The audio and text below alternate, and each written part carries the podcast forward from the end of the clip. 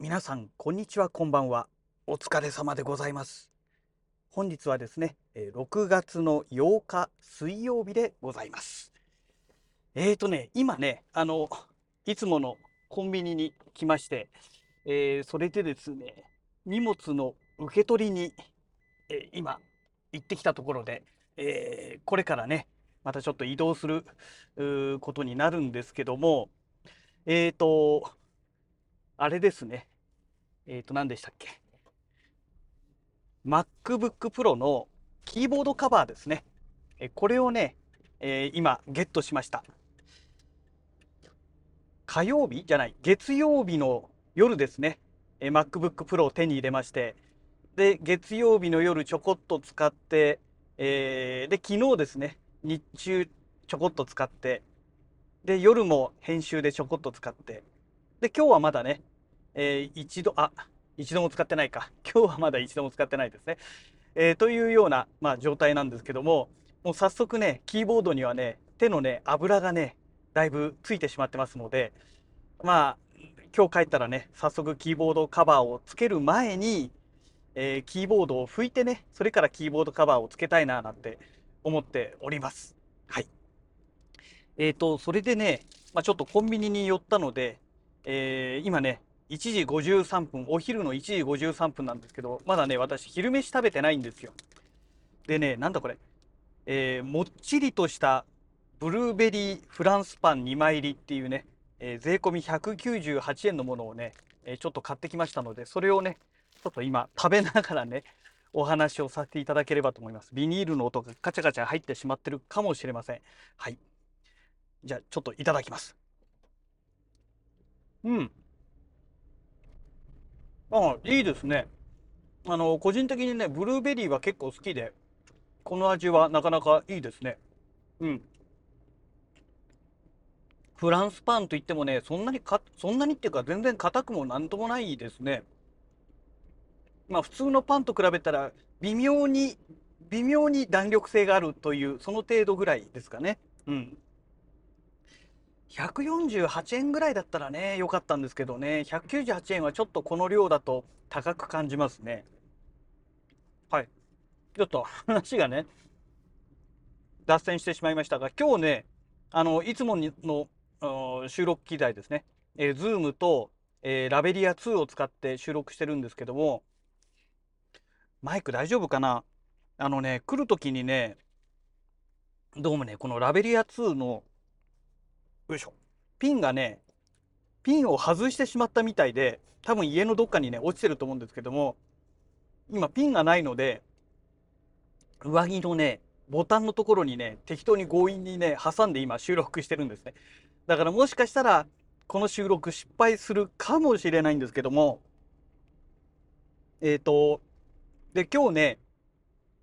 なんでこの休みの日にね、この収録を始めたのかということなんですが、えっと、昨日の夜、まあそういうことで MacBook Pro でね、えっと、今朝公開のラジログをね、収録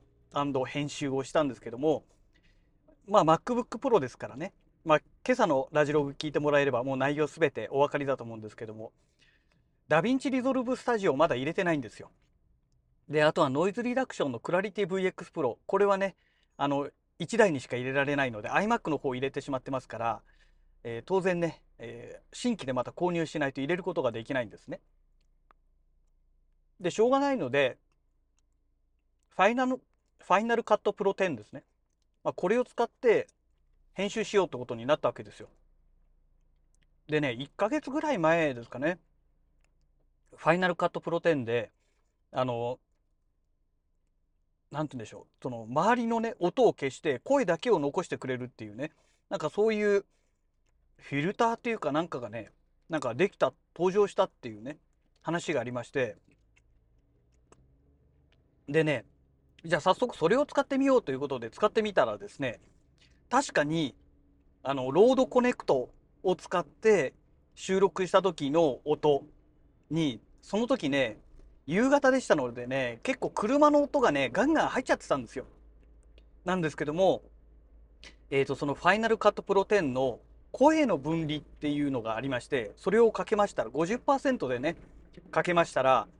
あの、音がね、ほとんどなくなったんですよ。あ、これは使えると思ってね。で、さらにね、ファイナルカットプロ10はね、直接ね、あの MP3 に書き込めるんですね。オーディオだけの出力で MP3 に出力ができますので、あれ？これもしかしたら、ラジログの編集に限っては、ファイナルカットプロ10の方が全然いいんじゃないかっていうね。まあそういうオチになったわけですよ。で、え問題はね、いつも、まあこれね、ちょうど今走ってる道路がいつもの通勤コースの道路を走ってるんですけども、だいぶね、さっきうるさかったと思うんですけどね、あのー、このいつもの通勤コースのロードノイズですね。これがね、そのファイナルカットプロ10の声の分離で、どこまで消してくれるのか、違和感ない声にしてくれるのか、それがね、気になったので、これはもう今日やるしかないだろうということでね。まあそんなわけで今走ってるわけなんですけども、今声がおかしいのはね、口の中にパンが入ってるからという、それだけの話なんですが。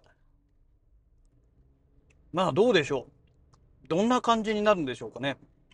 まあ気になるところですよね。で、まあ今日はそれでね、あの、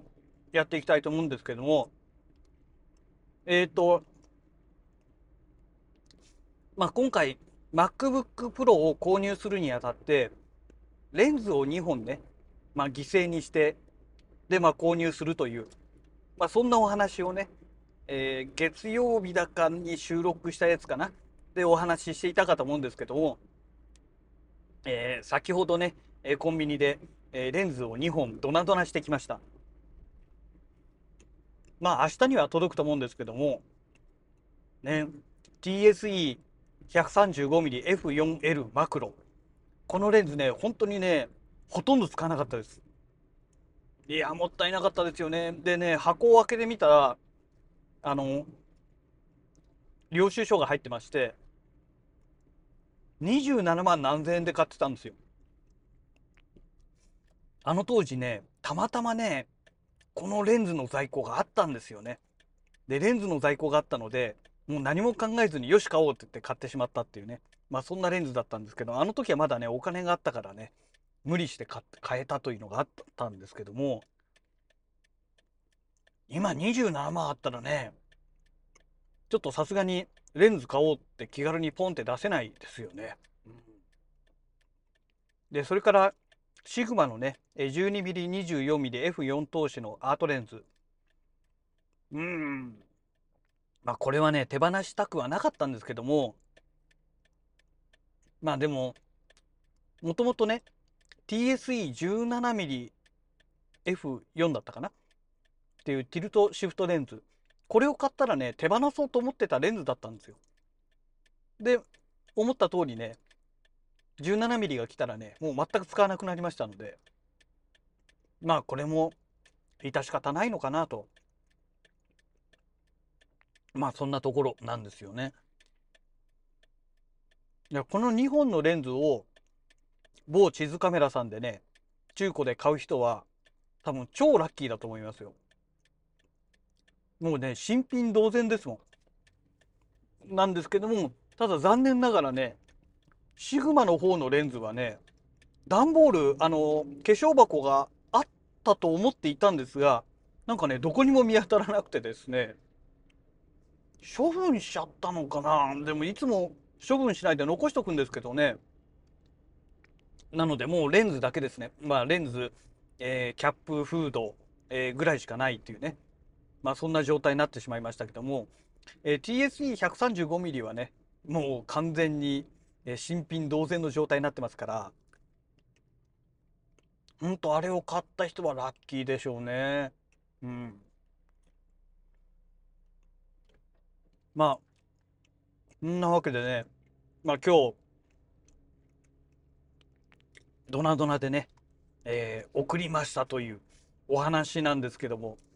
えっ、ー、と、この音声がね、まあ、ちゃんと取れているかどうか、そこがね、非常に気にな、気に、気になるところではありますが、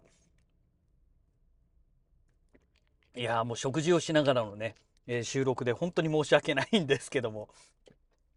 まあどんな感じで音が入ってるのか、えー、ぜひね、あのー、普段のラジログ、まあ昨日のラジログはもうあの比較対象になりませんので、あ昨日っていうか今朝公開のね、えー、この水曜日公開のラジログは比較対象になりませんから、火曜日公開までのラジログですね。えー、ですから収録したのが月曜日ですね。月曜日収録した、えー、ラジログまでのものと今日のこの音声をねどんな感じで違うのかっていうのをね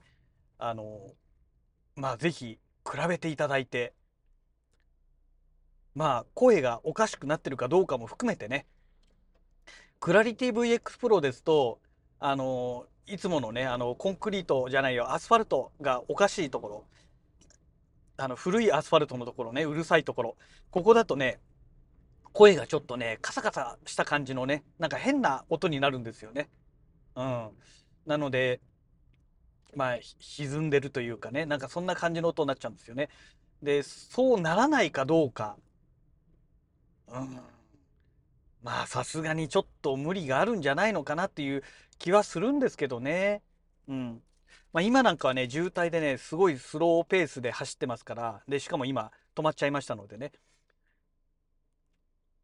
このぐらいでしたらね、あの、音は完全に消えてくれると思うんですよ。うん。まあ、そんなわけで、もうネタというネタがね、今日はもうこの音の状態をね、確認したいというだけのお話でしたので、ネタがありませんので、この辺りでね、えー、本日のラジログは終了したいと思います。それではまた。